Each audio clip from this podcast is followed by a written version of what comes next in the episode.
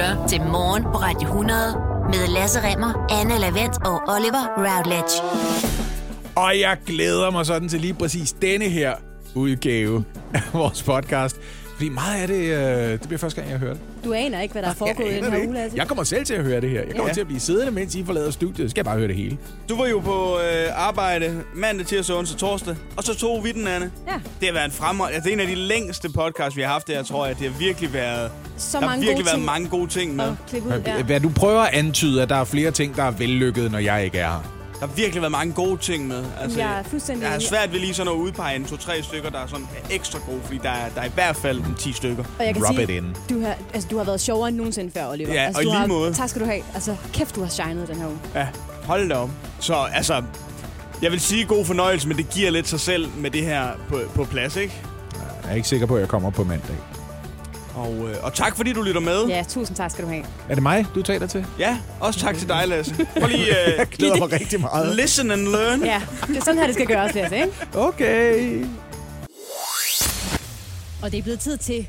Hvad i alverden? Vores udenrigsmagasin her i Morgen på Radio 100. Magasin, fordi vi er et program med internationalt udsyn og indblik. Fordi der sker hele tiden ting ude i verden, Oliver, som vi bliver nødt til at forholde os til. Og det er altså dem, jeg har taget ansvaret på mig og for at videreformidle. Ja.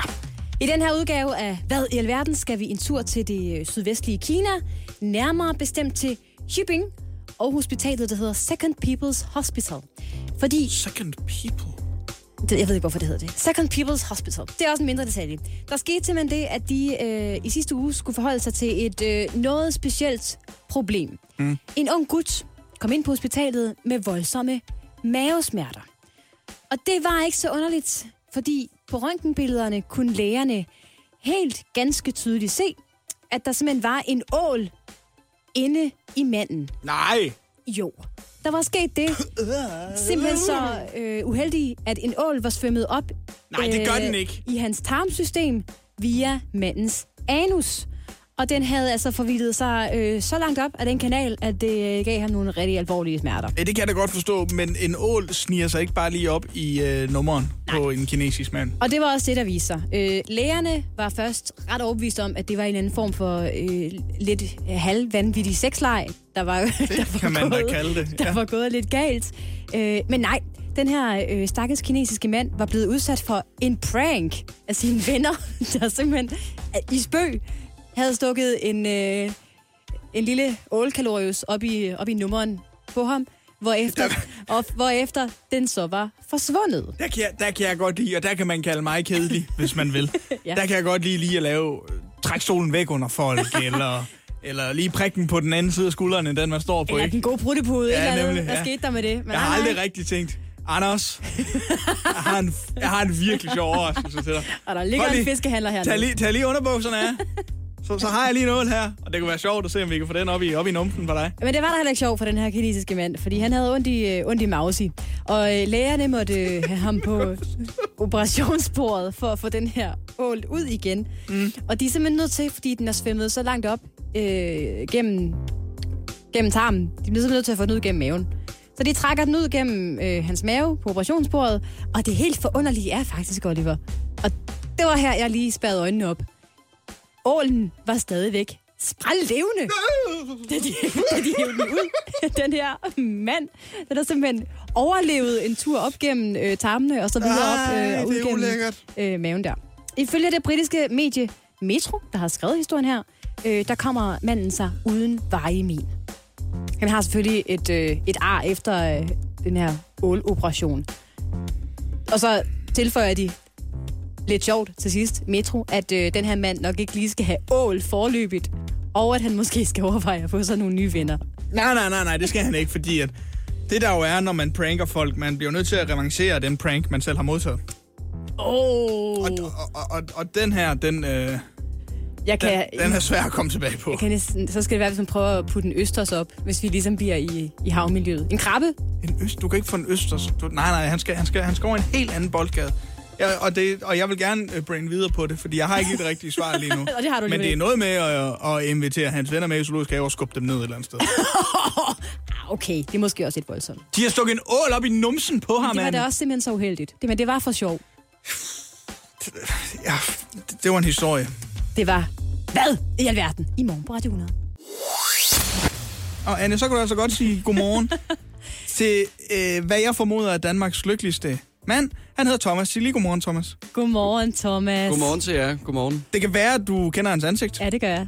Han er jo også, eller du er også, Thomas. Jeg vil være med at tale om dig i tredje person, når du står lige sådan.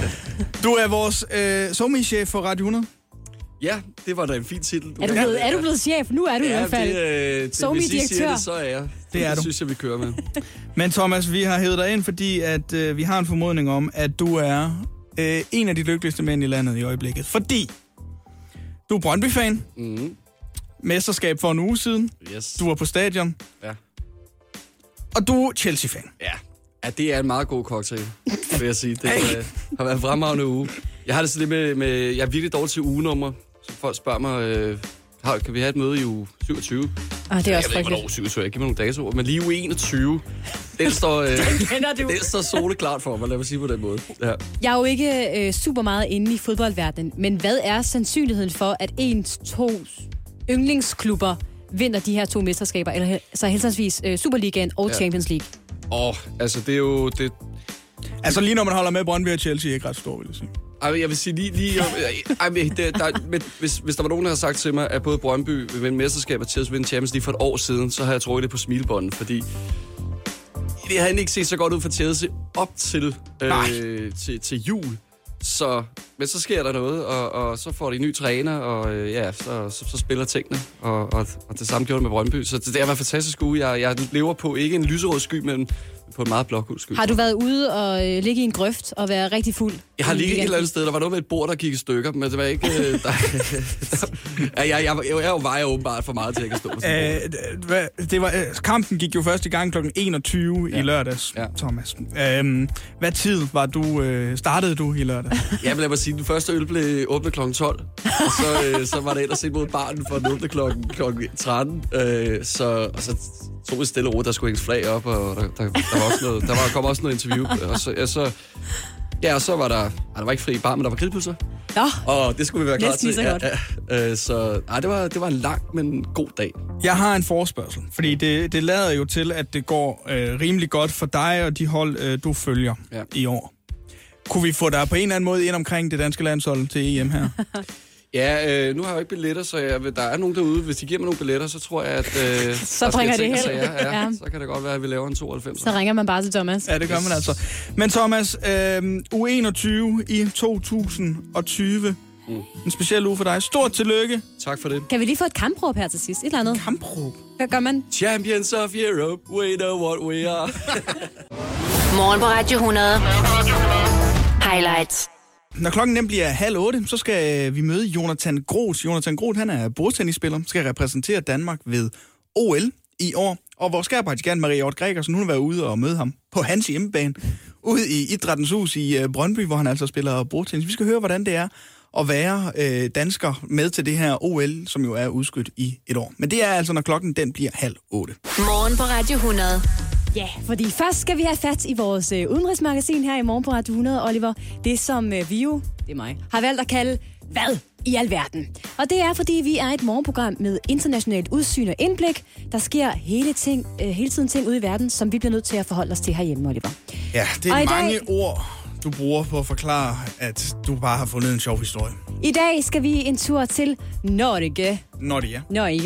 Og det skal vi, fordi der simpelthen er en ganske bestemt vare, som nordmændene ikke kan få nok af for tiden. Er det spegepøls? Nej. De kommer altid ned og køber spegepøls. Faktisk er det en vare, som mange af vi andre, nu hvor jeg tænker over det, måske ikke sætter pris nok på. For det er åbenbart en ting, man har svært ved at undvære i sin hverdag. Og det betyder, at den her specifikke vare lige nu er i så høj kurs i Norge, at den bliver solgt til tårnhøje priser på den norske udgave af DBA, som i Norge hedder Finn.no. Finn. Så kan man finde noget derinde. Find noget derinde, lige præcis. Og hvad er det så, nordmændene er løbet tør for, spørger du? Ja, det må være noget fedt. Er det kaviar? Nej, det er nemlig syltede agurker. Nej, det løber man ikke tør for. Gode, skiveskårede, syltede agurker, som vi kender så godt fra ens lille hotdogs eller grillkylling. I Norge, der hedder syltede agurker Pariser agurker. Og der er sket det uheldige, at Norge simpelthen er løbet tør for de her pariseragurker, som vi andre kender som syltede agurker. Det siger Olav Stokken, der er kommunikationsdirektør hos fødevaregiganten Orkla. Ja. Ja. Der er ikke flere i år. Det er simpelthen bare ærgerligt. Og det er særligt mærket Norda, der er populært i Norge, og glas med pariseragurker fra Norda bliver altså lige nu solgt på blandt andre find.no til tårnhøje priser. Hvad er tårnhøje priser for syltede agurker? Der er en salgsannonce, der lyder sådan her. Jeg sælger mit sidste glas. Det lyder nok sådan her. Jeg sælger mit sidste glas til en pris, som jeg synes er rigtig. Glasset er uåbnet og har været opbevaret tørt og godt i en, jeg ved ikke hvad det er, kølig kælder. Og der er længere til udløbsdatoen, så man kan gemme den til den rette anledning. Sådan lyder en salgsannonce på find.no på en af de her glas Nora-sylteagurker. Prisen for det her glas, der altså har været opbevaret rigtig godt i en kælder. Ja, 40 kroner, 50 kroner. Ej, det er Norge. 100... Jeg vil gerne have prisen i norske kroner. Okay. Og hvis det er tårnhøje priser for syltede agurker i Norge... Især Nora. Påh... Hvad kan det koste? Jeg makser ud, jeg siger 299, 95. 300 kroner. 299, 95. Prisen er 5.000 norske kroner. Det er for meget. For det her glas syltede agurker fra Nord. Men det har så også været opbevaret rigtig godt nede i en kælder. Det svarer til cirka 3.600 kroner. Hvordan kan man løbe tør for syltede agurker? Udbud og efterspørgsel. Simpelthen. Folk i Norge er rigtig glade for syltede agurker, og produktionen har simpelthen bare ikke rigtig kunne følge med. Og det er også det, og det skal man lige have med her, det er lidt uden for sæson. Altså, sæsonen for syltede agurker begynder åbenbart først i uge 24, og vi er nu i uge 22. Så der er lige et par uger til, og så skal man lige have produktionen op igen, og lige have produceret noget og sådan noget, ikke? Så der er altså der er gang i de syltede agurker i Norge, ikke? Det er der altså. Hold da, de er underlige deroppe, mand. Og vi har masser, vi skal nå, inden klokken bliver 8, Oliver. Vi skal bl.a. have fat i en clickbait battle. Og skal jeg lige nævne for dig, at jeg jo vandt i går. Men det var jo udelukkende, fordi at den clickbait-artikel, jeg så havde valgt, var en, du havde set.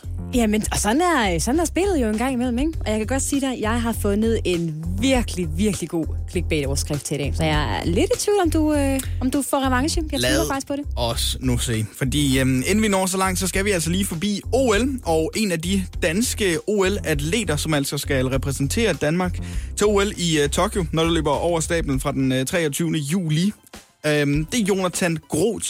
Han er bordtennisspiller. Mm-hmm. Vi har sat os for lige at varme lidt op til OL sammen med nogle af de danske atleter, der altså skal afsted. Og vi starter med Jonathan Groth. Derfor så sendte vi altså Marie-Dorth Gregersen, vores kære praktikant, ud til Idrættens Hus i går for at interviewe Jonathan. Og lad os bare sige det sådan her. Inden hun tog afsted fra redaktionen, der var Maria en lille smule kæphøj. Ja. Altså... Hun havde lidt svært ved at se, hvorfor det var Jonathan, der skulle til OL, og ikke hende. Altså, fordi hun har spillet bordtennis i sin klub. Ja, i folkeskolen. Præcis. Og det synes hun var rigeligt, og kunne ikke se, hvor svært det kunne være at spille så meget bordtennis. Ja. Så vi skal altså høre, hvordan det gik, da Marie-Dorth Gregersen, hun i går mødte Jonathan Groth som en opvarmning til OL. Godmorgen, Maria. Godmorgen. Du er kommet godt ind i studiet. Det er jeg. Vi har haft dig ude at bade her til morgen, fordi det jo officielt er sommer i dag. Det er 1. juni. Hvis man ikke lige fik hørt, hvordan det gik, så vi sendte Maria i vandet klokken 6:30. Med headset på. Så kan man høre det i vores podcast, den hedder Morgen på Radio 100 i dag og op klokken 10. Men det er jo ikke det eneste, vi udsætter dig for her på kanalen, Maria. Nej. I går var du også ude og spille bordtennis. Det var jeg nemlig. Hvad var det, du mødte? Jeg mødte Jonathan Groth, der er... Jeg er lidt i tvivl om, han faktisk er kvalificeret til OL. Det tror jeg faktisk ikke, jeg fik spurgt om.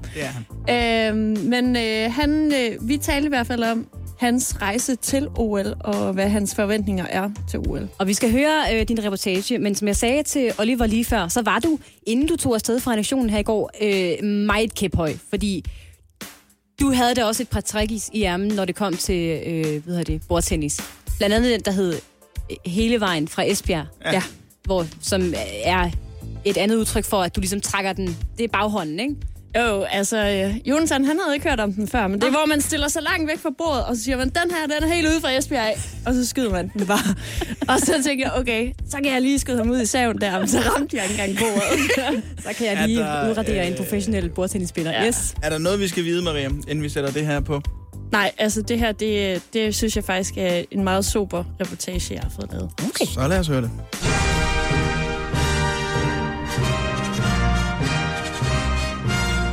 Morgen på Radio 100 varmer op til OL. Jeg kunne se, at du var lidt mere en forhåndsspiller end en baghånd. En baghånd. Ja, den har jeg ikke lige trænet på det seneste. Ja, okay. Jonathan, nu er der jo snart OL her, og man har gået og ventet et ekstra år på at få lov til at komme med til OL. Hvordan har det sådan været med forberedelserne op til det her, både sådan fysisk og mentalt? Jamen det har jo været meget specielt det her sidste år. Ja. Personligt synes jeg faktisk, det var rart med en lille pause fra den travle dagligdag, hvor man kunne tage lidt mere... være lidt mere derhjemme og samle kræfter igen. Det skal jo foregå i Tokyo, Japan, og at der er mange japanere, der ligesom er kritiske over for det her med, at der skal være OL i år på grund af alt det her med corona og sådan noget. Sætter det sådan en ekstra tanke i gang for en, at man kommer i et land, et værtsland, der egentlig reelt ikke rigtig gider at have en? Ja, det er ret specielt, vil jeg sige. Især fordi, at jeg har flere gange været i Japan, og det er en fantastisk befolkning, der er utrolig venlig og så imødekommende. Så det er da ret specielt. Det er min karriere fra folkeskolen af, der udspiller sig. Det ser godt ud, vil jeg sige. Torstrup skolens kælder. Når du ligger der i seng om aftenen, tænker du så på andet end bordtennis? For mig er det sindssygt vigtigt at finde nogle ting, jeg elsker ud over bordtennis, og så prøve at koble af. Mm. Fordi hvis jeg ikke kobler af, jamen, så ender det med, at jeg bliver stresset. Og så man kan sagtens blive stresset, selvom det er min passion. Det er ikke kun ting, som man synes, der er kedeligt, som der giver stress. Så for mig er det sindssygt vigtigt, at når jeg prøver at komme ud af hallen, jamen, så jeg skal have evalueret min træning, inden jeg er færdig med træningen. Og så lige så snart jeg går ud af hallen, jamen, så skal jeg lægge det til siden og fokusere på, hvad jeg noget nyt. Tror du, det er noget, andre også kunne lære lidt af? Ja, bestemt. Det er bestemt. Og jeg tror især nu her, når der har været så meget hjemmearbejde. Jeg tror, for mange har det været svært med at finde ud af, hvornår jeg er på arbejde, og hvornår jeg er hjemme og slappe af. Altså, så mit råd er ligesom, være ret konkret med, hvornår gør du det, og hvornår gør du det. Sæt tid af til, ikke kun til arbejde, men også det er vigtigt, at man sætter tid af til afslapning. Også hvis jeg gør sådan her, så er der rigtig meget underskru i, og så vil du skyde ned i eget bord. Ja. Hvad forventer du af det her års OL i forhold til din egen præstation? Ja. Mit mål det er at stå knivskarp til OL. Og når OL er slut, skal jeg kigge mig selv i spejlet og sige, okay, jeg gjorde godt nok mit bedste og lidt til.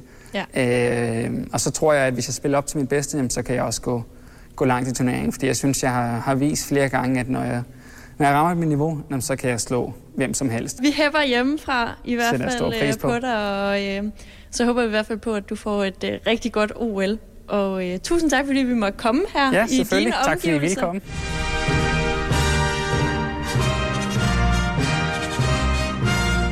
Morgen på Radio 100 varmer op til OL.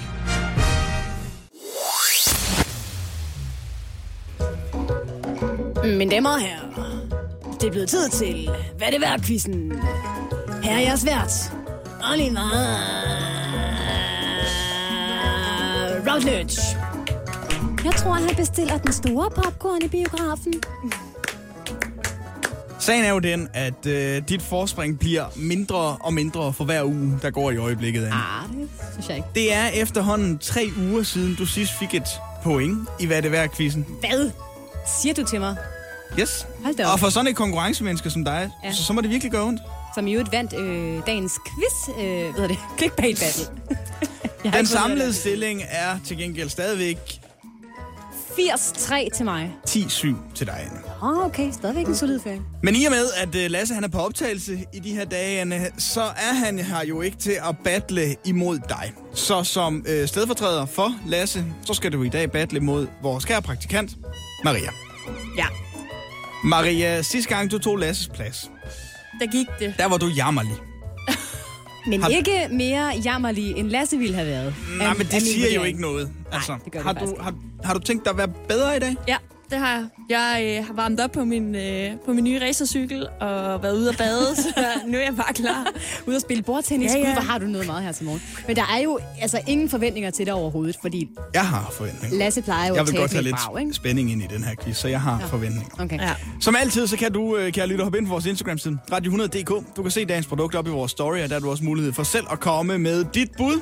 På den her måde er den her quiz bare ufattelig mangfoldig. Jeg vil godt sige allerede nu, dagens produkt, det ligner en forvokset Barbie-bil. Hvis den her havde været, sart lyserød i stedet for den her lidt mintgrønne farve, så synes jeg faktisk, vi havde været der. Den ser meget sød ud. Ja, hvad tænker du, Maria? Jamen, jeg tænker det samme. Den havde passet ind i en musikvideo. Ja, okay. Den måske Katy Perry's musikvideo. Eller måske den der med Aquara og deres Barbie-girl. Ja. Der kunne man godt lige have set Diffen køre rundt i den her. Vil I gerne vide lidt mere om den her fine, fine sag, som er sat til salg? Meget gerne. Det er Mette i Brønderslev, som har den til salg. Og det er jo, som vi alle sammen kan se, en Citroën HY 1,6 benzin fra 1967. Den har kørt 49.000 kilometer. Okay, det er ikke så meget. Den er nysynet. Ja. Og så skriver hun. Fineste food truck til salg. Det er en food truck. Mm-hmm. Rigtig mange muligheder. Og det er det. Er det det? Jeg vil godt høre, hvor langt kører den på literen? Det skriver Maria jo så. Ikke så langt. Ikke noget, kan man sige. Det er en food truck fra 1966, Maria, som kører på benzin og har en 1,6. Ja, det ligner motor. Det ligner et gammelt salatfad fra politiet, der er blevet lavet om til en food truck. Det er det. I moderne stil, ikke? Med sådan en lem i siden, hvor man lige kan række en kaffe ud af. Eller det her, det er, hvad jeg har til jer. Og så er spørgsmålet så bare, hvor velbevandret I to I er ude i food truck-verdenen og dens priser. Ja. Fordi, hvad er den værd? Hvem er det, der ligger i forhånd her? Det må du gøre. Er det mig? Pokkers. Det er svært det her, Oliver. Altså sidste gang, jeg gættede jo... Du gættede 100.000 forkert. 25.000 forkert sidste gang. Var det ikke mere end det?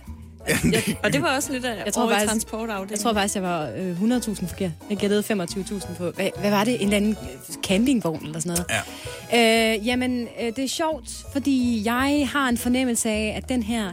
er oppe i samme prisleje som den vogn, du havde taget med i sidste uge, fordi du fandt ud af, at det var et ømt punkt for mig, åbenbart, siden jeg mistede et point. Så derfor tror jeg, at den her food truck er sat til salg for 137.000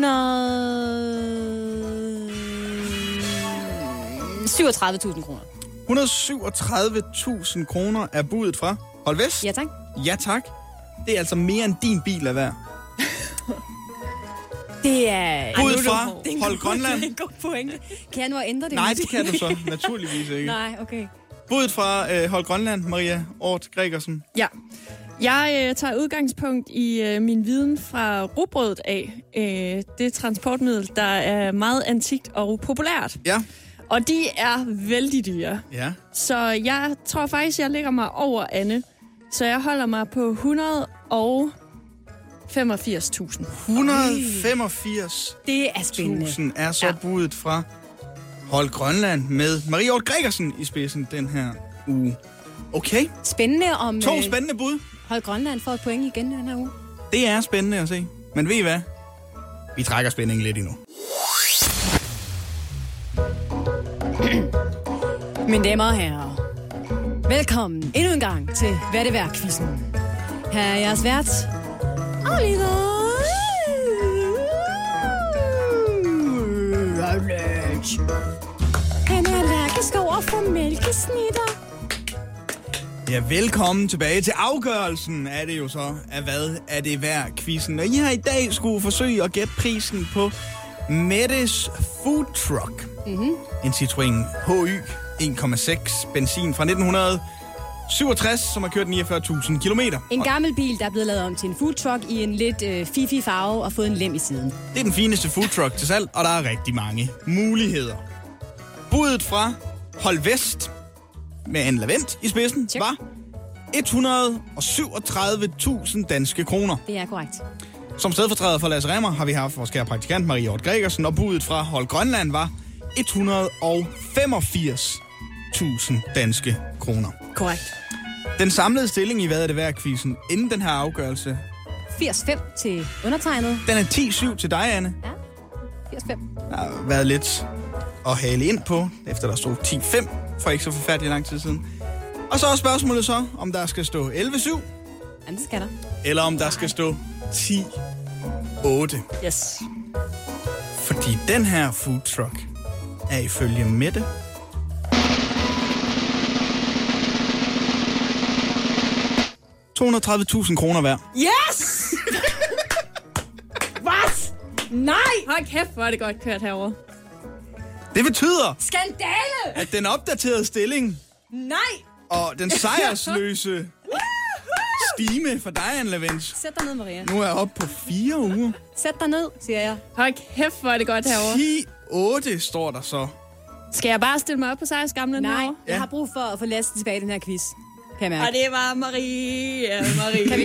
Nej, så stopper det. Skru ned, Oliver. Vi kan ikke have det der. Stort tillykke, Maria. Har vi champagne, vi kan poppe og så stå herinde og ryste? Du kan lige spritte af med den håndsprit en gang der. Ja.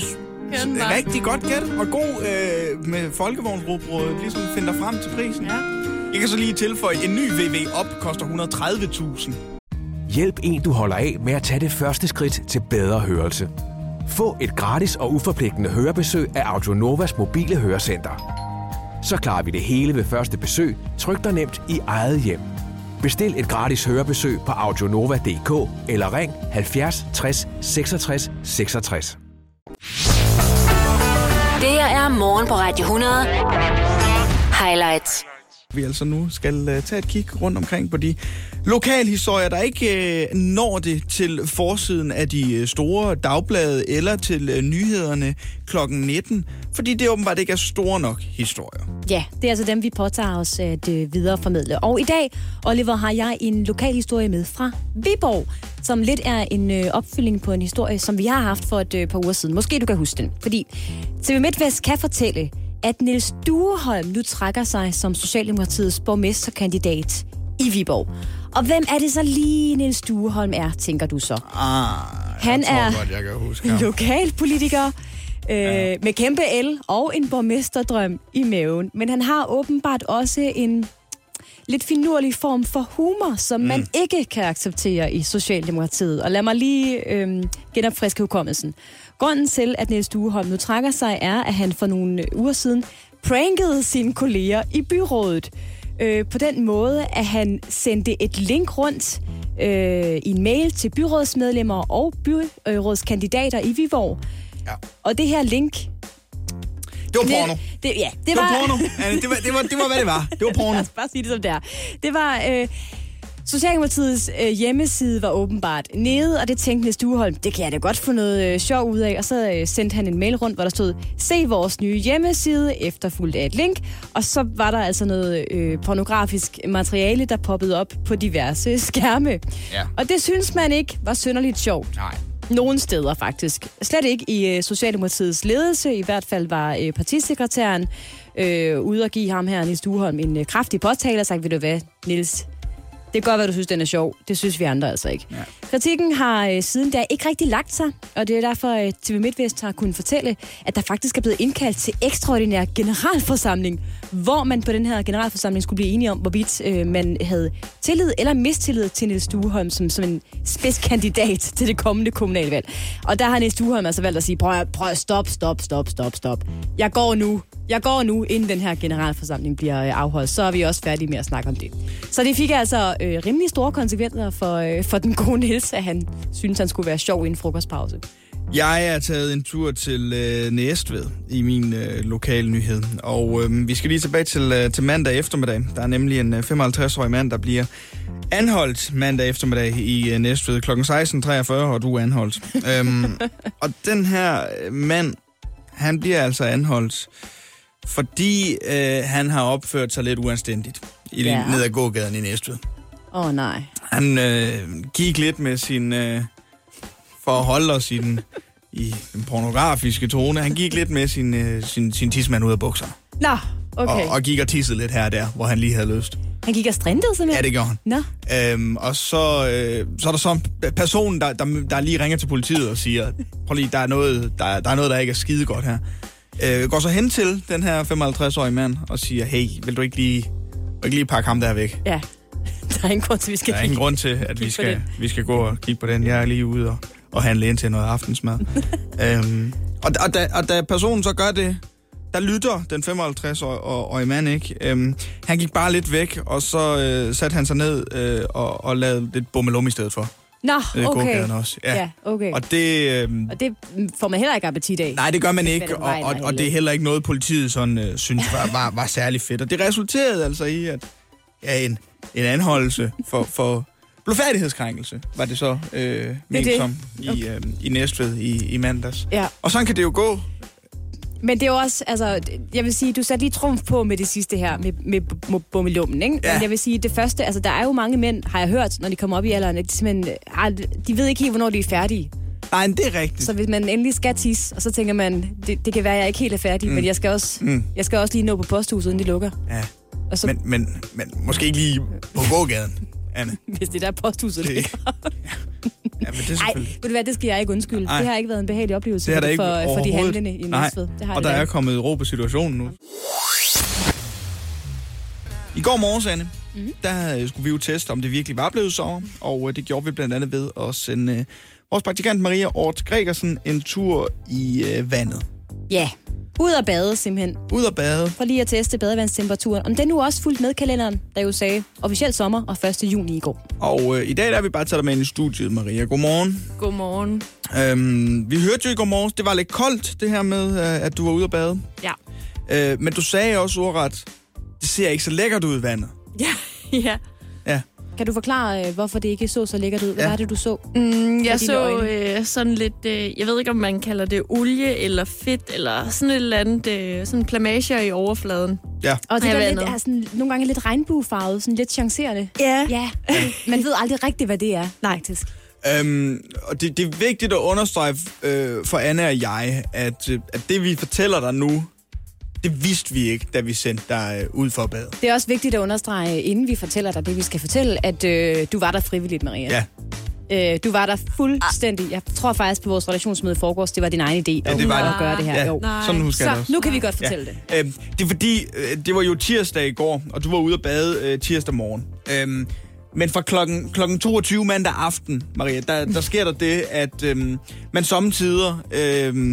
i nærområdet i forhold til København lige skal have smidt noget spildevand ud i Øresund. Der sker ting i København. Man bygger ting, og det betyder også nogle gange, at der er ting, der skal flyttes, og det kan nogle gange være spildevandsledninger, kloakledninger, kunne man også kalde dem, og så går det nogle gange galt. Men i hvert fald så fra mandag aften klokken 22, der gjorde man lige det, at man hældte 700.000 liter urenset spildevand ud i timen.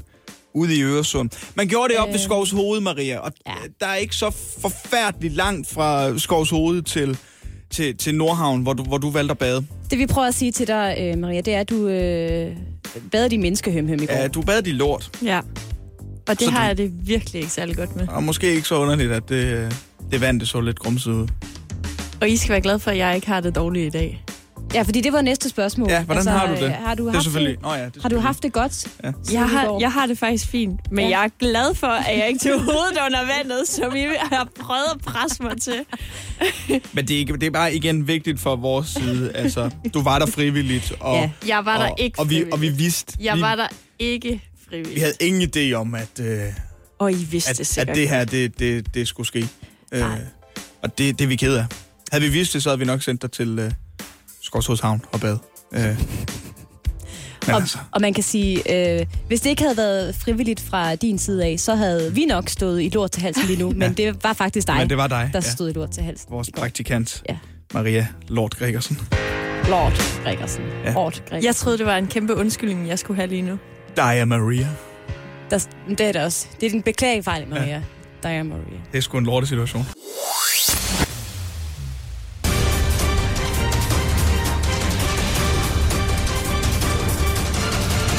Så er det blevet tid til en onsdags Olfert. Det kan du lide, hva'? Nej, det kan man ikke lide. Det kan man nemlig ikke. Det er faktisk ikke så rart at få en onsdags Olfert. Det her, vi lige får luft. Vi får lige præsenteret, hvad vi er sure over for tiden. Mm. Og så er vi over det. Mm. Min onsdags Olfert, den går i dag til alle jer nyhedsjournalister. Okay, det er meget konkret, ja.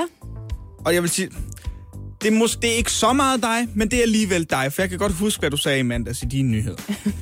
Fordi det kan jeg ikke selv. I sidste uge, der kunne man næsten ikke hoppe ind på et nyhedsmedie, uden at der skulle opdateres på en stigende smitte i Brøndby. Efter den her eksplosion af smitte, som der uden tvivl måtte komme efter Brøndbys mesterskabsfejring. Den gik jo også, vil nogen sige, i disse coronatider lidt over gevind. Altså, der var mange mennesker samlet på samme sted. Der var overskrifter som, nu stiger smitten på Vestegnen. Der var under 100 mennesker, der så indtil videre endte med at blive smittet. Og i den her uge, Anne, ugen efter, at Brøndby de er blevet mestre, der er der så 147 færre smittede personer i Brøndby og de omkringliggende kommuner, end der var ugen før Brøndby blev mestre. Brøndby! Så min onsdags Olfert, den går altså til dem, der sidder og brager en nyhed op til noget, altså til det helt store ståhej, uden at der overhovedet er hold i sagen på nogen som helst måde. Må jeg lige... Jeg knytter lige et par ord til det her, inden du trykker på din Olfert-knap derovre. Du har et forsvar, simpelthen. En lille smule. Hvad er dit forsvar? Jeg hører, hvad du siger, Oliver, men jeg vil også igen sige, at det jo ikke er medierne, der tager aktivt stilling til de her ting. Medier, mig selv inklusiv, når jeg er nyhedsvært her på kanalen, videreformidler jo bare, hvad eksperter og fagfolk siger. Så hvis fagfolk er ude at sige, vi er alvorligt bekymrede for, at det her det kan udvikle sig til en superspreder-event, så videreformidler vi det i nyhederne. Så kan vi ikke selv gå ind og tage stilling og sige, ej, det tror vi altså ikke, fordi det ved vi jo faktisk ikke noget om som medier. Det er der, vi er objektive formidlere. Så vi videreformidler egentlig bare det, som andre siger. Det er derfor, vores arbejde er meget let. Jeg hører dig, men det er ikke en undskyldning. Vi lægger ansvaret videre. Vi bringer bare det, der bliver sagt fra fagfolk, der ved noget om det. Min onsdags Olfert, den går til alle jer nyhedsjournalister, der sidder og brager en nyhed op til det helt store ståhej, uden at der så er hold i sagen. Au for den. Okay, fair nok. Jeg vil gerne give en onsdags Olfert til, og nu har jeg tænkt lidt over det. Noget af det, jeg er mest rasende over i dag, det er insekter. Jeg er træt af alle de små fluer og myg og hemstregemser, der findes ude omkring i det danske landskab, når man cykler rundt, eller når man går en tur, og man ikke kan komme hjem uden at være smurt ind i diverse insekter, insekter i det hele taget. Jeg var ude at cykle i går på min racercykel, og jeg har ikke talt på, hvor mange dyr jeg slugte undervejs, fordi det er jo lidt hårdt, og så ånder man nogle gange gennem munden og sådan noget. Og det var bare ikke en rar oplevelse, Oliver. Og jeg er godt derover, at selvfølgelig skal der være insekter, og vi skal også tænke på naturen og biodiversitet, og det er godt, at de er der, men det behøver bare ikke lige at være der, hvor jeg skal gå eller cykle. Må jeg lige knytte en kommentar til det, du siger her? Du vil gerne lave et forsvar for insekter. Og det er, ja, at det er enormt vigtigt for insekter, at de ligesom er til. Og at insekternes naturlige habitat, det er jo naturligvis naturen, Anne. Det er jo der, de hører til. Ja. Så på mange områder kan man sige, at når man kommer cyklende i noget tætsiddende lykra i ens naturlige habitat, så er det jo jer, der skal flytte jer på jeres cykler. Nej. Og der må jeg så bare sige, at insekterne er i deres fulde ret til bare at brage ind i hovedet på jer. Men så er de også i deres fulde ret. Fordi de videreformidler jo bare det, som de kender, og det, som de ved er det rigtige. Det må de gerne, men så dør de bare af det. Altså, så er de selv ude om det, at de uddør og sådan noget. Så jeg siger bare, insekter, der er i vejen for folk, der gerne vil ud og nyde naturen, de skal have min onsdagshold for dem. Sådan. Op i de små...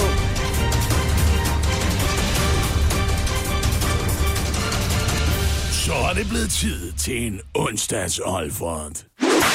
Det kan du lide. Insektbagdele. Der var den. Op i de små insektbagdele. Der havde du den så. Morgen på Radio 100. Highlights. Vores praktikant Marie-Dorth Gregersen, som altså har fået lov til at lave endnu en udgave af Dommedag. eksperimenterende radio. Og hun har også forlangt, selvom dommedagen i dag er live i studiet, og vi skal spille den jingle, Oliver. Ja.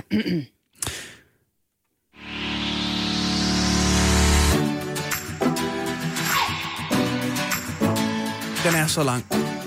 Den er så god. Nu kommer det. Nej. Dommedag. Dommedag. Dommedag. Dommedag. Med Marie-Dorth Gregersen. Ja, velkommen indenfor til Dommedag med Marie-Dorth Gregersen. Fordi efter de sidste par gange her med Dommedag, der synes jeg, at efterkritikken har været en anelse hård imod mig.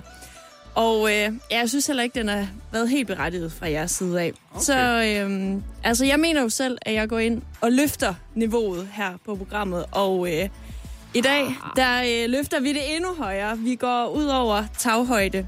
Så selvtiden fejler ingenting på den unge dag. Nej. Solen skinner. Danmark åbner mere og mere op, og der er godt humør her i studiet. Der er masser af grunde til, at vi skal fejre i dag. Det er nemlig dommedags emne. Det er fejring. Men jeg kan mærke på, at der er én ting, som I har glemt i dag, at der skal fejres særlig meget. Og okay, er det sådan noget med, at du har fødselsdag, for så bliver det virkelig akavet? Det er faktisk rigtigt.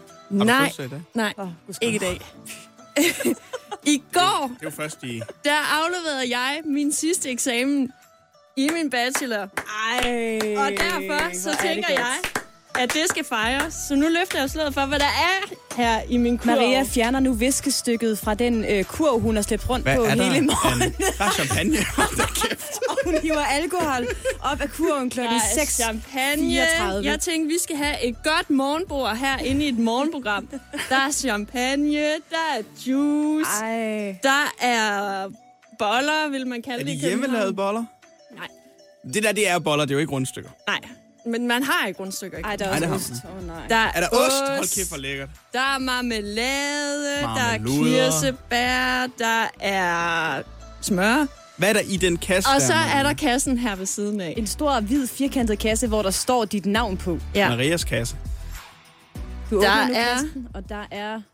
godter til os herinde. Høj kæft, en fejring. Jeg kan ikke se, hvad det er. Du har været i Hart? Jeg har været i Buka. Nå. Ja, okay, det jeg ved stadig ikke helt, hvad det er. Og skal vi lige understrege for alle folk, der ikke er indfødt københavner. Meget fint bageri.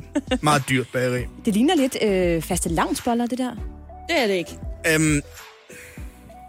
Ja, så dommedag i dag, det er fejring af mig med kæmpe morgenbord herinde i studiet. Og jeg tænker da bare, jeg åbner for champagnen her. Fordi at det gik bare virkelig godt i går, synes jeg, til den der eksamen, jeg skulle aflevere. Det er da dejligt, ja. Og du synes simpelthen... Jeg har en dag her i mit lille bitte hurtige manus skrevet, at hvis man sidder derude ved morgenbordet derhjemme, så synes jeg da, at man skal åbne en flaske champagne sammen med os herinde i studiet. Hvor fejrer Maria? Hvor fejrer mig? Og hvor er det godt gået, Maria. Du har formået at... have fuldtidspraktik. Hold da op. Hold da op, det er den champagne. Ved siden har du, men jeg skal, arbejde. Okay, ja. Vi skal lige have på plads, Maria. Du afleverede din opgave i går. Ja. Du ved ikke, om du har bestået endnu, jo. Nej. Men skål alligevel. Men skål derude, for at jeg fik afleveret noget. Og ja. Ej, tak skal du have. Jeg består. Det er jeg sikker på. Så, da. Ja. Det var dommedag. Drikker du bare flasken? Ja, det tænker jeg. Selvfølgelig. Okay. Og så fejrer vi selvfølgelig også min sejr her den anden dag i Vatteværkvisten. Så synes jeg, vi er færdige med det her, faktisk. Ja. Jeg, vi skåler og kommer ud af det her. Indtil videre, det bedste indslag, vil jeg sige. Ja, det er faktisk klart, du har lavet. Skål! Skål! Og det, vi skal huske på, det er, at politikere er jo også bare mennesker, ligesom dig og mig, Oliver. Det er rigtigt. Der bliver også begået fejl, når de står i Folketingssalen i 15 timer for at holde den årlige afslutningsdebat. De skal bare som regel ikke indrømme den. Nej, lige præcis. Men der blev altså plads til både grin og latter i går, da politikerne gik på Folketingets talerstol til den her afslutningsdebat. Og jeg har klippet et par ting ud fra debatten. som jeg godt lige vil dele med dig. Ja.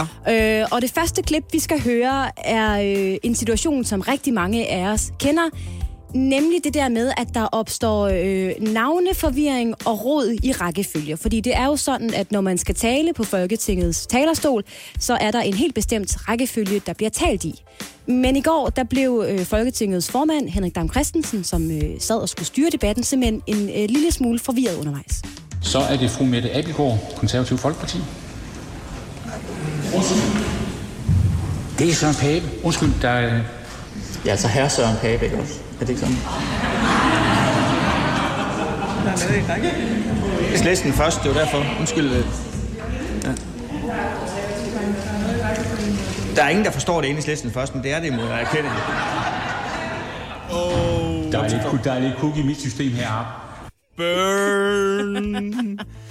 Det var herr Søren Pape, der lige kom med en lystig bemærkning. Og herr Jesper Petersen, politisk ordfører for Socialdemokratiet, der lige mindede Folketingets formand om, at man altså tiltaler hinanden ved herr og fru inde i Folketinget. Tilpas spydigt for Jesper Petersen, det kan jeg meget godt lide. Det er præcis. Der er et klip mere, og her der skal vi høre formand for Liberal Alliance, Alex Vanopslagh, der selvom han stiller spørgsmål til Venstres formand Jakob Ellemann, faktisk gør grin med SF, fordi Alex Vanopslagh, han udstiller her, hvor svagt et støtteparti SF er, eller rettere sagt, hvor medgørlige de er for regeringen. Jeg beslutter mig for, at jeg lader mig inspirere af SF, og det er jo ikke hver dag, jeg gør det, men jeg lader mig inspirere af SF's tilgang til regeringen, og så være lige så kritisk over for hr. Jakob Ellemann Jensen. Så mit spørgsmål er det ikke noget med, at hr. Jakob Ellemann engang har været udsendt, og kan det passe, at hr. Jakob Ellemann har fået en medalje for det arbejde? Er det noget, hr. Jakob Ellemann kan sætte et par ord på?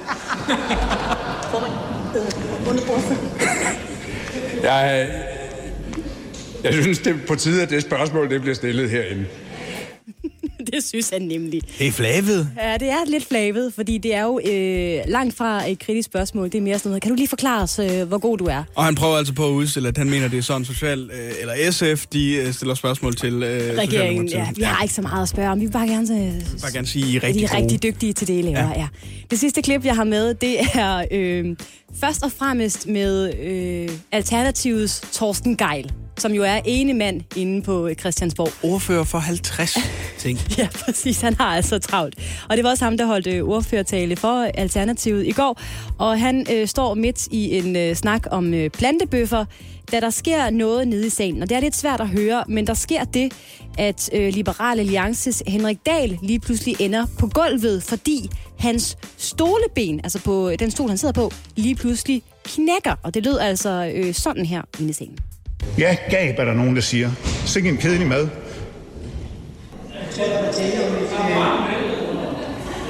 Det var et stoleben, der... Ja, gab er der nogen, der siger. Det er kedelig mad. Han kæmper bare for at holde. Fokus på mig. Men det er jo også fordi, de må jo kun tale i et vist stykke tid. Præcis. Og så kommer Henrik Dahl bare ind og disrupter det med, at han falder ned fra stolen. Og så bliver han nødt til at prøve at fortsætte Torsten Gejl. Det er også unfair. Ja, det er faktisk. Men det er da dejligt at vide, at jeg er ikke den eneste, der har et par ekstra coronakilo. Nej, lige præcis. Det har Henrik Dahl også. Der blev også grinet igennem nedsalen i går. Og det var bare nogle af de altså rigtig løjerlige ting, der skete i Folketingssalen under de 15 timers debat i aftes. Vi har hver især fundet en clickbaitet overskrift på et dansk medie. Så skal modparten forsøge at gætte, hvad overskriften dækker over, altså hvad historien handler om, og hvilket medie historien kommer fra. Mm. Jeg vandt i går. Jeg vandt i forgårs. Er du klar? Jeg er så klar.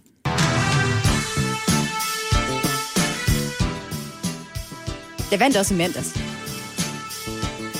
Ja. Min clickbaitede overskrift lyder sådan her. Efter 23 år. Nikolaj Likos kan juble. Den er svær, Oliver. Efter 23 år, Nikolaj Likos kan juble. Hvad kan han juble over, er spørgsmålet så.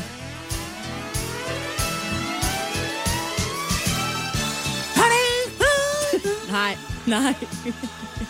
Okay. Jeg tror, det er en æra, der er slut for Nikolaj Likås. Jeg tror, han har boet i et hus i 23 år, som nu er blevet solgt. Og blevet solgt til en god pris. Det er derfor, han jubler. Ja. Vi har jo hørt meget om det brandvarme boligmarked for tiden. Det er rigtigt. Og jeg tror, du har fundet den her overskrift. Den er for lang til BT. Det er den altså. Spørgsmålet er, om du er gået, om du er gået se og hør på den. Nikolaj Likås. Juble. Ja, jeg gætter på se og hør. Og jeg gætter på, at Nikolaj Likås efter 23 sikkert fremragende år i et bestemt hus, har fået det solgt til en rigtig god pris. Og med de to bud, Anne, så kan jeg fortælle dig, du har fået 0 point. Nej! Historien er fra Dagens.dk. Nej, det er mit yndlingsmedie. Ja, og jeg var nervøs for at gå derind, men jeg tænkte, jeg satte sig. Okay. Men Nikolaj Likås bliver genforenet med Lars von Trier, fordi det er blevet offentliggjort, han er med i den nye sæson af Riget. Og det er han simpelthen glad for. Det har han ikke været sammen med Lars von Trier siden Idioterne tilbage fra 1998. Nej, fordi man kan kun være sammen, når man laver film. Man kan ikke ringe og drikke på kaffe sammen. Nej. Nej. Okay, fint nok. Min overskrift til dig lyder sådan her, Oliver. Mette Frederiksen afslører familieforøgelse.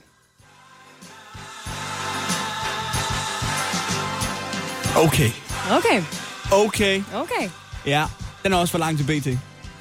Jeg tror, jeg vil starte med, hvad historien handler om først og fremmest. Jeg kan hjælpe dig lidt her. Til overskriften er der et billede af Mette Frederiksen. Ja, tak skal du have. Selv tak.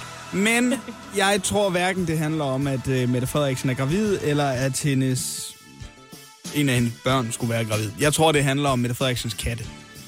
Ja.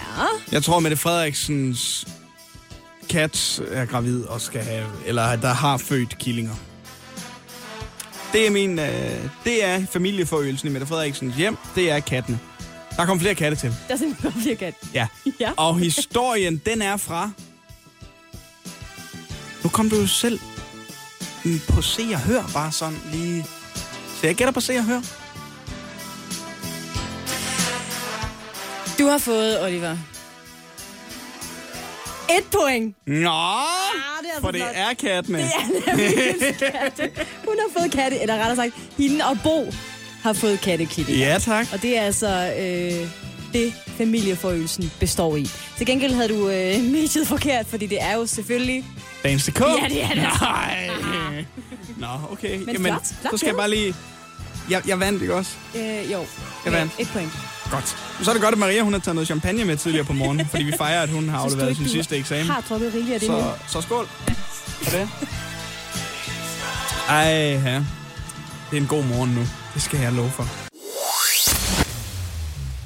I går der var der afslutningsdebat i Folketinget, Anne. Marathondebatten. 15 timer tog det. Ja. Det er lang tid at sidde derinde, og det kan jeg så forstå, det gør de heller ikke alle sammen. Jeg kan se, Mette Abildgaard, hun var lige ud og løbe en tur og tage en dukkert midt i frokostpausen, og der er også andre møder. Ja. Men til gengæld så bliver der jo også sagt en hel masse ting i løbet af de 15 timer. Det er svært at holde sig koncentreret om det hele. Ja, det tror jeg er rigtigt nok. Og derfor så kan man jo godt nogle gange fange noget af det, der bliver sagt, og tænkt, hvad? Hold da op, det var da underligt sagt, det der, synes jeg. Hvorfor siger hun det? Og så kan man hive det ud i en anden kontekst, og så bruge det som radiofoniske memes. Ja, det er tilbage. Det er nemlig tilbage. Så lad os bare hoppe direkte ud i det første radiofoniske meme. Det lyder sådan her. Når din bedstefar spørger dig, hvad du gerne vil med dit liv. Det spørgsmål har jeg stillet mig selv flere gange. Yes. Ja. Når du beslutter dig for at løbe en tur for første gang efter coronakrisen og indser, hvor dårlig form du egentlig er i. Ærligt talt, så tabte jeg mit hjerte den dag ude i Hvidovre. Det er altså også ærgerligt, når man løber til Hvidovre. Altså, og i dårlig form. Så er kommet helt ud til Hvidovre. Og det er altså hårdt. Hvem taber også sit hjerte i Hvidovre? Det er simpelthen et godt spørgsmål. Nå, er du klar til den næste? Ja, tak.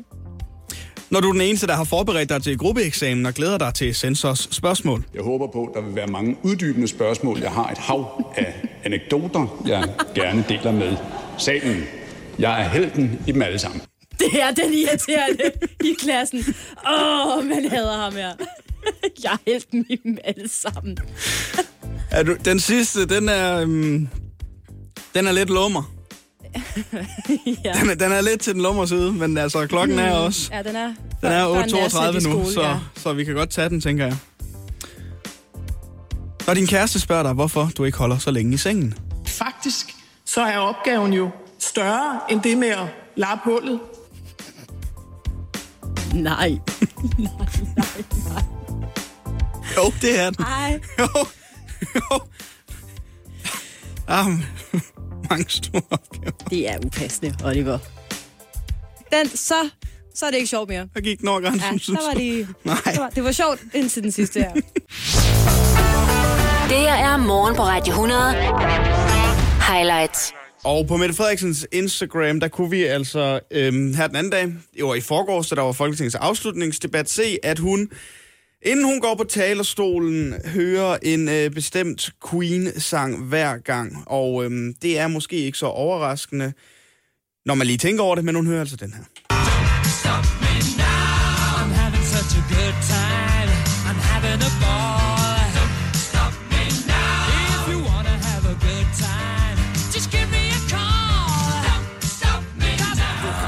På at stoppe mig. Der er ikke nogen, der skal bremse statsministeren. Det kan jeg godt fortælle dig.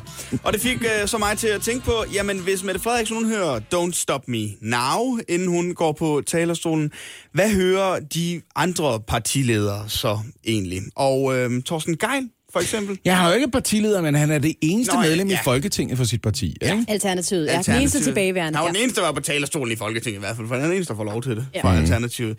Jeg tænkte, han måske ville høre den her.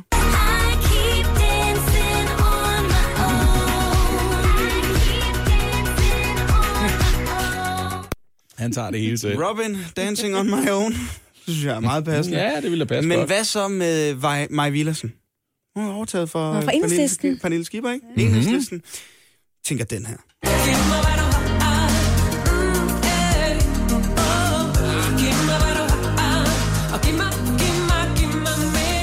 Er de bredeste skuldre alt det der? Ja, nemlig, ikke? Så vi har Torsten Gejl, det er Dancing on My Own. Vi har Maja Villersen, jeg tænker, det er... Giv mig, hvad du har. Den næste og den sidste, vi tager for nu, jeg synes, den er lidt svær at finde en sang til. Pia Olsen Dyr. Mm-hmm. Ja, den er lidt svær. Ja, jeg har haft lidt svært ved at finde den rigtige sang, men jeg tror alligevel, jeg har ramt den. Ja. You've got a friend in me. You've got a friend in me. Or you got a friend in me. Helt sød og harmløs. Yeah. I hvert fald over for Mette Frederiksen. Ja, hvis Socialdemokraterne var et fodboldhold, så ville Pia Olsen Dyr være hjælpetræner. Ja. Det er faktisk rigtigt. Hjælp en, du holder af med at tage det første skridt til bedre hørelse. Få et gratis og uforpligtende hørebesøg af Audionovas mobile hørecenter. Så klarer vi det hele ved første besøg, tryk dig nemt i eget hjem. Bestil et gratis hørebesøg på audionova.dk eller ring 70 60 66 66. Det er altså en lille smule sært, ikke? At når man har en mærkedag, til fædre for eksempel, så får vi en mærkedag. Der er allerede en mærkedag i forvejen for noget andet, som er enormt vigtigt. Ja, det er heller ikke fair, men altså, sådan er det. Jeg siger det bare, fordi mor skal ikke dele sin dag med nogen. Morsdag. Jeg troede, du var fortaler for, at man slog tingene sammen, Lasse. Nej, jeg er ikke tosset med det. Nå. Jeg synes godt, at vi kunne få vores egen. Mm. Og det foreslår jeg, at vi finder ud af at gøre. Og så kan vi sagtens sige, at den 5. juni, det er i morgen, både kan være grundlovsdag, og så stadigvæk være farsdag. Men så kan fædre få en anden dag, og farsdag kan stadigvæk være den samme dag. Ikke? Mm. Og det vil stadigvæk være noget, som gør mænd glade, fordi vi ved jo også godt, hvad det er, vi i virkeligheden fejrer, når det kommer til stykket. Vi vil godt lide at komme i køkkenet en gang med og lave noget, som mænd kan lide. Ikke? Ja. I morgen er det ikke bare... Det er ikke bare fædrenes dag, det er fars dag i morgen. Ja. Det er dejligt grundmateriale, som man laver. Rigdunds af. Fars. Far. Så nu får I lige en hyldest en dag i forvejen til fars. Der er, som vi alle sammen godt ved, ikke meget dadbot over fars. Fars står altid helt hakket. Flot, knivskarpt. Og jeg synes, vi skal minde hinanden om på en dag som den 5. juni. Der er alt for mange børn, vokser op uden en god fars i deres liv. Alt for mange børn slås hele livet med deres selvbillede, fordi hvis man ikke får de der 12-16% fedt med et godt stykke kød ved siden af, så kommer man altså til at kæmpe med fattige issues hele livet. Mm. Og der er ikke noget så slemt som at møde en kvinde, der har fattige issues. Er det en tårer, jeg ser i øjenkrogen, Oliver? Er du en rørt fars lige nu? Du har vækket nogle følelser i mig, som jeg ikke har tænkt over længe. Du skal huske på, at hvis det ikke var for fars, så ville du ikke kunne få et par ordentlige boller. Eller kødboller. Kom nu, det vil du ikke. Og det er du brug for. Er det rigtigt? Jo, det har jeg.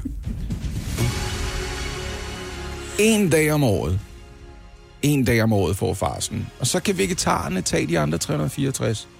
Men giver os den 5. juni. Ja. Til at sætte tænderne i en gang saftigt kød. Med lidt agurkesalat. Måske lidt remoulade. På et stykke velsmurt rugbrød. Glædelig 5. juni. Glædelig farsdag. I morgen.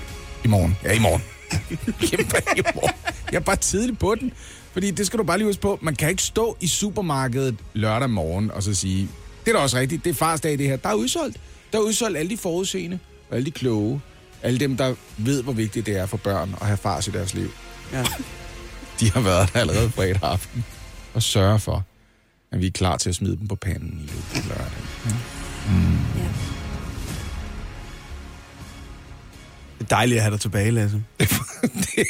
Jeg er jo den eneste fars i lokalet, skal vi lige huske på, ikke? Jeg er jo den eneste fars og onkel. Men det skal faktisk fortsætte med at handle lidt om musik, fordi inden Mette Frederiksen udstillede sig op på talerstolen i onsdags i Folketinget, da der var afslutningsdebat, så kunne man på hendes Instagram se, at hun ligesom lige skulle get hyped. Hun skulle op og køre for at stå og slå op på den her talerstol. Og det markerede hun altså ved lige at dele med omverdenen, hvad for noget musik hun hører, inden hun går på talerstolen. Det er jo et fedt nummer, og man kan godt forstå, at det er noget, der ligesom skaber en stemning hos hende. Men titlen er også ærgerligt ironisk, når man tænker på, hvad det er. Også hendes egne støtter er begyndt at kritisere hende for, efter det sidste års tid især. Det er Queens Don't Stop Me Now. Ja, og du refererer til magtfuldkommenheden, som hun er blevet kritiseret lidt for. Ja, yeah. Sådan lidt. Nå, bare gå. Jeg skal nok klare det. Yeah. Jeg gider faktisk ikke snakke med jer om, hvad det er for nogle beslutninger, vi træffer. Ja. Og Mette Frederiksens musikalske... tilbøjeligheder, det fik man så til at tænke på, hvad vil de andre partiledere eller folk, der skal op og tale på talerstolen, hvad vil de høre, inden de så går op på talerstolen? Hvis Mette Frederiksen hører Queen og Don't Stop Me Now, hvad hører de andre så? Mm. Så lad os bare sådan hoppe ud i Kristian Thulesen Dahl for eksempel. Det er lidt hårdt for Kristian Thulesen Dahl i øjeblikket. Det gik rigtig godt før. Nu går det knap så godt, så jeg synes, den her sang passer meget godt. Alle ved det går op og ned, sådan er det jo.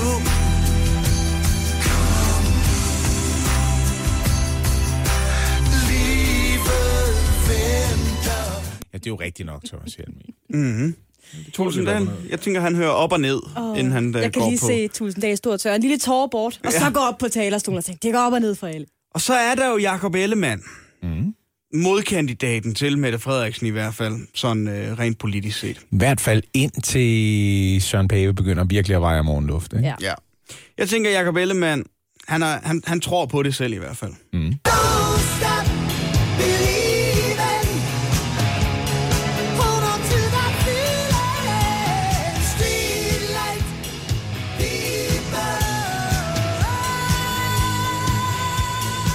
Kom så, Jakob. Kom så. Ja. Kom så. Kan jeg godt. Gå nu op og sig det. Kom så. Tal dem dengang, du var udsendt. Kom nu, Jakob.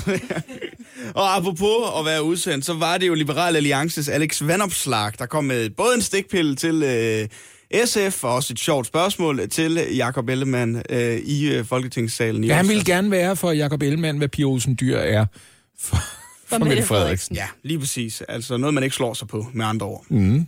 Og Alex Vanopslagh, hvad hører han så, inden han skal på talerstolen egentlig? Altså fra Liberal Alliance. Til mig og mine venner. Ja. Altså det bedste til mig og mine venner. Mm. Selvfølgelig gør han det. Fra Kim Larsen. Jeg føler, at jeg rammer den meget spot on. Du rammer den lige i røven. Jamen du skal da bare rundsætte nogle playlister. Det vil jeg have på fornemmelsen. Det er jo bare at slå det op på jeres sociale medier, altså hvis der er nogle politikere, der lytter med nu. Det virker, det her. Vi tager dem bare. Altså, man kan jo simpelthen ikke efterlade jer i et radiostudie i sølle 4 måneder, uden at komme tilbage, og så er alting vendt på hovedet. Alt er nyt. Hvad er nyt? Hvad skal det betyde? Så du skal vi til at lave en fodboldslagsang. Det har vi aldrig gjort før. Det er noget nyt. Nå, men det er, fordi du er god til at skrive sange, og du er god til at synge, Lasse. Det synes jeg faktisk helt oprigtigt, du er. Det er jeg også, og så har vi Anne med. Men der er heldigvis autotune. Det er en mulighed. Forsøg at spille sorte. Ja, tak. Vi har en somi-mand her på Radio 100, der hedder Thomas, og jeg må sige, han er alle pengene værd. Det beviser han gang på gang på gang. Blandt andet kan jeg se, at han her til morgen... Han er hver anden krone værd. Er det dig, der aflønner ham, eller hvad? Han er alle pengene værd, det må jeg bare sige. På vores Facebook-side har han her til morgen postet et billede, et pressebillede taget af os tre, hvor han lige har sat lidt fodboldstemning ind. Ja. Han har klippet en form for fodboldhat på vores... Jeg har fået en vikingehat på. Og jeg har fået en bøllehat på. Og du har fået en klaphat, Lasse. Selv når der er nogen, der går i gang med Photoshop, så kan man se, at mit hoved er for stort til hat. Det kan simpelthen ikke bedsten. Det er ikke noget at gøre. Men der kan man altså lige gå ind, hvis man har en idé til, hvad der skal være i vores udgave af en EM-sang. Vi skal lige understrege, det betyder ikke, at man skal skrive sangen. Nej. Hvad er der noget, du ved, noget stemningsmæssigt? Er der nogle ord? Er der nogle oplevelser? Er der noget, du forbinder med landsholdet eller med fodboldstemning, som du gerne vil have med? Der er for eksempel allerede en, der har været inde og skrive øl. Bum. Ja. det er et godt forslag. Jeg tror, at fadøl er bedre. Altså, det er også svært, så er der folk, som ligesom vil sige, hvad som er børnene, så kan de jo ikke synge med på den. Mm. Så bliver det jo sådan en sang, der handler om, at du kan kun have det sjovt, hvis du er fuld. Ja. Det passer faktisk ikke. Jeg vil gerne have skæg med. Hvad? Du kan have skæg med? Ja. Nej, det bliver så for svært. Så er der noget for børnene. Hvad med, at vi laver en non-alkoholisk slagsang med herr Mælkeskæg? Den smider jeg ind her. Det er en idé. Den er jeg frisk. Skal I skrive den ind i vores kommentarspor? Jamen, den er allerede klar. Den er med. Vi skal have herr Mælkeskæg med. Det er første gang, han bliver nævnt i sin fodboldslagsang. Men vi skal også lige først og fremmest have besøg af den producer, der altså har valgt at sætte tid af, ind i det her vanvittige til at hjælpe os med. Han har simpelthen produceret en sang, og som vi så skal synge henover. Ja, medmindre han hører det her lige nu, så kommer han ikke. Der tror jeg, han har fortrudt. Det er faktisk rigtig ked af. Ja. Nu skal vi altså til noget, som jeg har glædet mig til. Jeg skulle til at sige længe, men det er sikkert 2 døgn, jeg har glædet mig. Det er jo ret hurtigt, vi fandt på den her idé. Det var ret hurtigt, vi var så heldige at finde en, der havde lyst til at lege med os. Og så var det også rigtig hurtigt, at det her det blev lavet. Må jeg ridse hurtigt op, at for blot et par uger siden, der så det ud som om, der ikke rigtig ville være nogen slutrunde slagsange til landsholdet. For på uger siden så det ud som om, det er der ikke nogen, der tænkte på. Nu er der begyndt at drysse uofficielle og en enkelt officiel sang. Og en enkelt officiel sang. Jeg har skrevet en uofficiel, og så er det alfabet og herrelandsholdet, der altså går sammen om den officielle landsholdssang, Danmark Dynamite. Det vi prøver at sige er, vi vil også være med. Ja, nemlig. Vi vil også lave en EM-sang. Og vi har lavet mange sange tidligere. Med stor succes. Håndholdt, men med stor succes. Ja. Taget betragtning, hvor begrænset vi har været på selve produktionsfronten. Ja, nemlig. Okay. Og det er der, vi har haltet lidt, ikke? Men så er det godt, at vi her i huset har en fremragende kollega, som er rigtig god til sit arbejde, og så, som også er en vanvittig god og dygtig producer. Velkommen til, Kasper. Tak, Oliver. Kasper Svendstrup, en del af duen Svendstrup og Vendelbo. Mm-hmm. Du arbejder i det der dejlige hus. Ja. Og derudover så er du jo også producer af musik. Ja. Og vi hævde fat i dig for 2 dage siden. Ja. Det foregik sådan her. Vi sidder og brainer, og lige pludselig ser vi Kasper Svendstrup gå forbi, og så sagde jeg, hey Kasper! Det er stærkt gået, det der. Det var sådan, det startede. Ja. Altså, du behøver hverken at nikke eller reagere overhovedet, men altså, du har allerede været ude. Smid musik i vores retning. Der mangler noget tekst stadigvæk. Det er vores opgave. Ja. Lad os være helt ærlige, det er jo... Det er dig, der trækker Svendstrup og Vilden på. Ikke? Det er dig, der trækker. Det kan jeg høre på det her. Ikke? Det er ikke Thomas, det er dig. Det er mig. 80% dig, 20% Thomas. Det er mig. Men vi er jo fat i dig på gangen, Kasper, og sagde, det er en god idé. Jeg finder lige... Jeg tænker lige over noget. Ja. Og så kom du så i går og sagde, jeg har noget klar. Jamen det er fordi, jeg tænkte sådan, det kan være, fordi det lød lidt til sådan en sjov ting. Det skal ikke være super seriøst. Ej. Så tænkte jeg sådan, det kan være, jeg har et eller andet bil liggende, jeg lige kan lave lidt om og smide noget fodboldstemning på. Og så lyttede jeg mine ting igennem, og der var ikke rigtig noget, som var sådan glad nok til en fodboldsang. Så tænkte jeg prøver lige at lave noget. Og hvad mere oplagt end at lave noget? Der er sådan en revival i 80'er-lyden i øjeblikket, ikke? Mm. Så tænkte jeg prøver at lave noget, som omfavner det. Og de største sange for EM, som vi kan huske, de har jo også 80'er-lyd, ikke? Jo, ja. Så tænkte jeg, det prøver jeg lige at omfavne, og så satte jeg mig ned, så fik jeg faktisk lavet det her på en 4-5 timers tid, og så tænkte jeg, den skal jeg have. Og vi har fået den. Værsgo. Og lad os prøve at trykke jer, Lasse, så lad os høre, hvad det er, vi skal skrive over her. Ja, guitar riff, smukker. Det er rart. Ja, og det er altså det her, vi kommer til at skulle skrive en tekst henover. En EM-tekst, fordi det her, det er lyden af vores EM-sang. Jamen, prøv at det bliver så godt. Men vi skal jo ikke gøre det alene. Nej. Vi har brug for hjælp. Og det kan man altså også... Vi har ikke brug for hjælp, men vi beder om hjælp. Ja, vi beder om hjælp. Det er ikke det samme. Vi sagtens gør det selv. Det gør vi inde på vores Facebook-side, hvor vi altså har leder efter ord, der skal være med i sangen. Men kom med et forslag til, det her ord kunne være sjovt at have med. Så kan vi se, om vi kan få det flettet ind. Og nu kommer vi til... Omkvædet. Omkvædet, det kommer der. Det er klart, det der. Altså, det der er på plads. Det er ordene, der mangler, ikke? Vil du lige sætte på ord på det her, apropos, Kasper? Hvad har du tænkt, da du lavede det her omkring? Jamen, jeg har bare tænkt fyr flamme, The Weeknd og 80'er vibe, EM og så videre, ikke? Så kan man lige putte lidt olo og noget fodboldstemning på ud over det, ikke? Hvis jeg nu advarer dig og siger, at der er et rigtigt svar og et forkert svar på det her spørgsmål, ikke? Er det her mælkeske? Nej, det er godt. Her er præmissen. Jeg er 49 år gammel. Kan man være for gammel til at rappe? Nej, det kan man nemlig ikke. Det kan man ikke. Ikke sådan noget her, det må godt være lidt kikset. Ja. Hvad sagde du? Du kan da ikke starte med at formode, det bliver kikset. Det bliver pissegodt, tværtimod. Det bliver sådan noget med suspekt hænger i røret og siger, kan du droppe et versus, eller hedder det det? Nej, det tror jeg simpelthen ikke, det gør. Vi har på alle måder brug for din hjælp. Kan du droppe nogle bar? Okay. Og lytter med derude. Gå ind på vores Facebook-side, vi hedder Radio 100. Der er et opslag, som vores somi-fyr Thomas har lavet. Han har sat nogle klaphatte på vores hoveder, lavet lidt EM-stemning. Og under det billede kan man altså byde ind med en stemning, et ord, en følelse. Noget, man forbinder med det danske fodboldlandshold, som skal med i vores EM-sang. Det er lidt dobbeltkonfekt, ikke? Det er klaphatte med klaphatte. Ja, det kan man sige. I hvert fald på et af hovederne. Kasper Svendstrup, jeg skal bare lige have afslutningsvis vide. So når vi har teksten klar, ikke også? Yes. Skal vi så i et studie med dig og indspil? Det glæder Oliver så til. Oliver har ventet på at blive opdaget, skulle du bare lige vide. Ja. Har du sådan noget autotune og sådan noget? Ja, det har jeg med sig. Han spørger på Annes vegne. Anna er den eneste af os, der kan synge jo. Ej, du kan også komme om tonen. Vi skal skrive den tone, ja. Desværre så skal man bruge mange toner for at have en melodi. Det er det, der er problemet. Vi skal skrive den her sang hele næste uge med hjælp fra lytterne. Oliver, du laver altså sådan lidt en ufrivillig anden stemme. Ja. Det kommer til at være rigtig svært for dig, det her. Nogle gange rammer den overraskende godt, det faktisk. Det er en lige sådan en kvint over. Det skete en gang. Ja. Det var også nok. Jamen altså, vi glæder os så meget til det her. Du kan kun blive skuffet, vi kan kun blive glade. Ja.